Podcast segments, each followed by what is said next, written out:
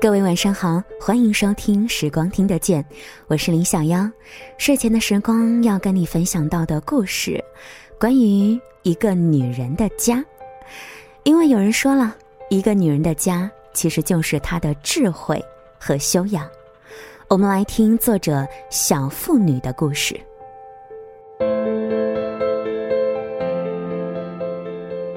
冬至日那天晚上，半夜接到女友电话。原来她一个人喝高在酒吧。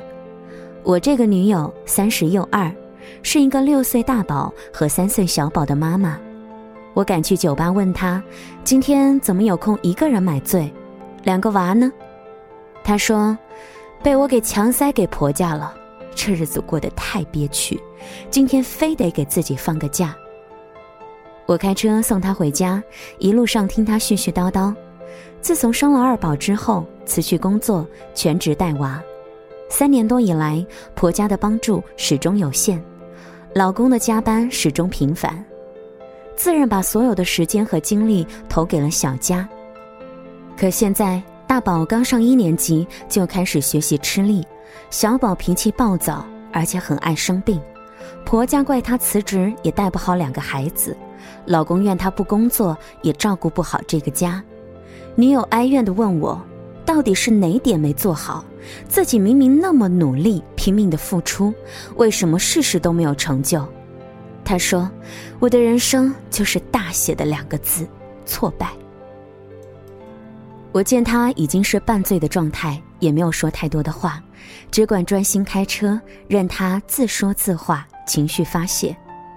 我扶他回家，走进门，打开灯，差点儿没有被眼前的状况给吓倒。房间像打劫了一样，右边的客厅是琳琅满目的玩具、书籍、零食等等；右边餐厅还有一些未清理的碗碟、摊开的少儿画报、喝了一半的红酒和搭在餐椅上的一摞衣服、围巾、包包。我想起女友大婚时，我是第一次走进她的家，这里曾经处处写满温情、浪漫、富贵和品质。转眼七八年，真的人生恍如隔世。我在她的大床上，从一堆衣服、袜子旁给她扒出了一个空位，又给她的先生打电话，得知他在加班回来的路上，就先回了家。第二天上午，我一早敲开他的门，叫醒睡眼惺忪的他，一边安顿他吃早餐，一边安抚他说：“知道你的不容易，可咱日子还要过下去，不是？来，咱们白天做个彻底的大扫除，把你这富贵狗窝清理清理，晚上开开心心，神清气爽，接两个娃放学回家。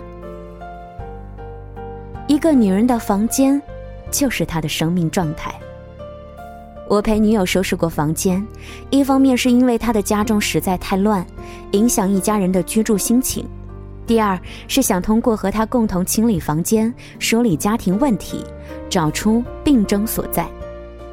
问题也确实很快的凸显，她家最多的零碎物品就是两个孩子的玩具，差不多装了十几个大大的整理箱。我能想象，两个孩子回家之后，哐哐哐的将一箱箱玩具翻腾出来，收拾的再干净的家，立马成了硝烟弥漫的战场。我说：“把你这些玩具清一清，要是我，最多留两箱，大宝一箱，小宝一箱，剩下的通通处理掉。”女友大惊：“处理？你知道这多贵吗？他们的玩具要么进口，要么海淘。”在孩子消费上，我从来不吝啬。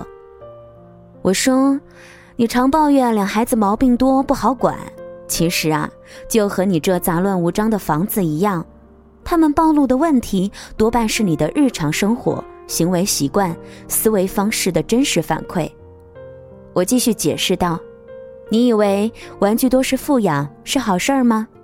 第一，并不利于培养孩子的专注力。”孩子的心智还不成熟，留有余地只会让他们左顾右盼。第二，不利于培养他们形成珍惜、节俭、竞争、争取的品格。第三，也不利于他们在一项玩具上进行深挖和创造。再说了，一个堆满旧物、杂乱无章的家庭，怎么培养出一个井然有序、自我管理、勤讲卫生、热爱生活的孩子呢？每个女人的家都是自己的一面镜子，投射出她的经历、信念、喜好和气质。一个女人的家就是她的智慧和修养。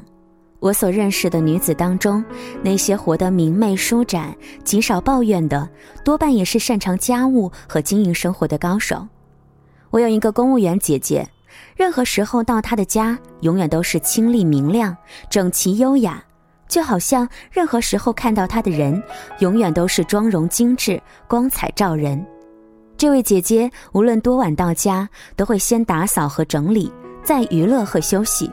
她说：“这不仅是一种习惯，更是一种追求和享受，让身边的一切都变得井然有序，才能够让自己在杂乱的局面里放松和呼吸。”还有一个女朋友，孩子将上小学的这年，他在家中大动干戈，把原来的电视和电视墙改成一面大大的落地书架，把客厅里的茶几搬走。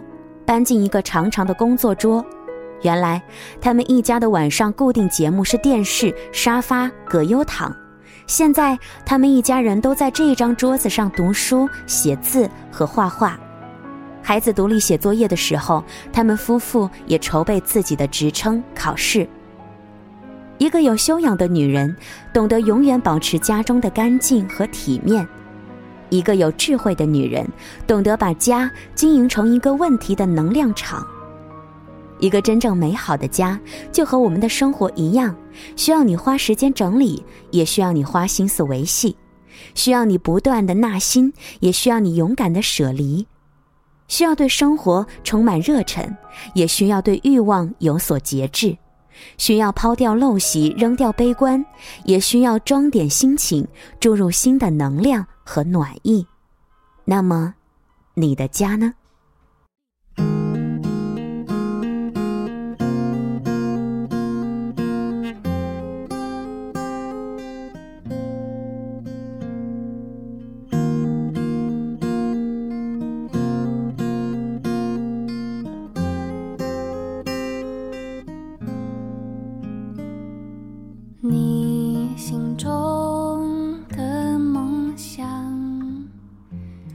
谢谢你的收听和关注，我是小妖。本期的节目故事分享来自于小妇女，喜欢她可以关注她的文字。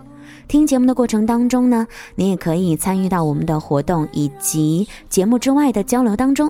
直接的搜索微信公众平台“时光听得见”，或者拼音输入“时光听得见”加数字一。祝你晚安，下期再会。白天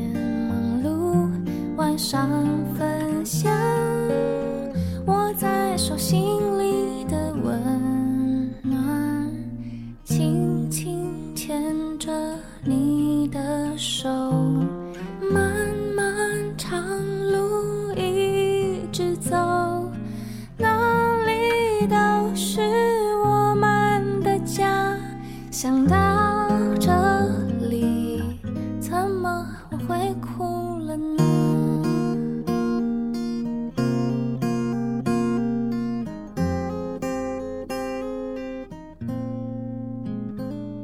在你幻想的边缘，我消失了吗？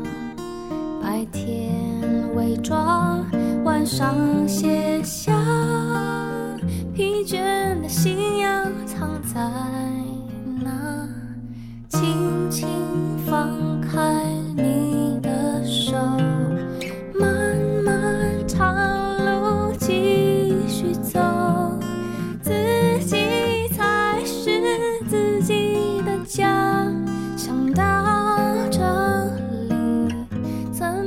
有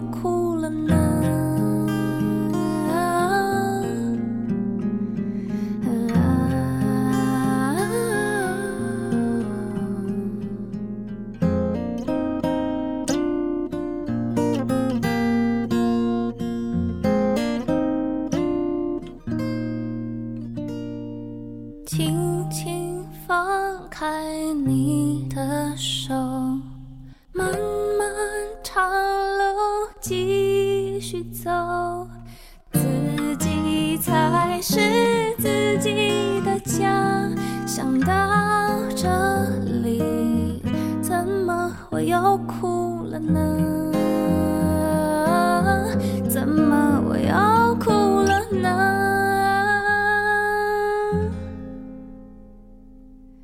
哪里才是我的家？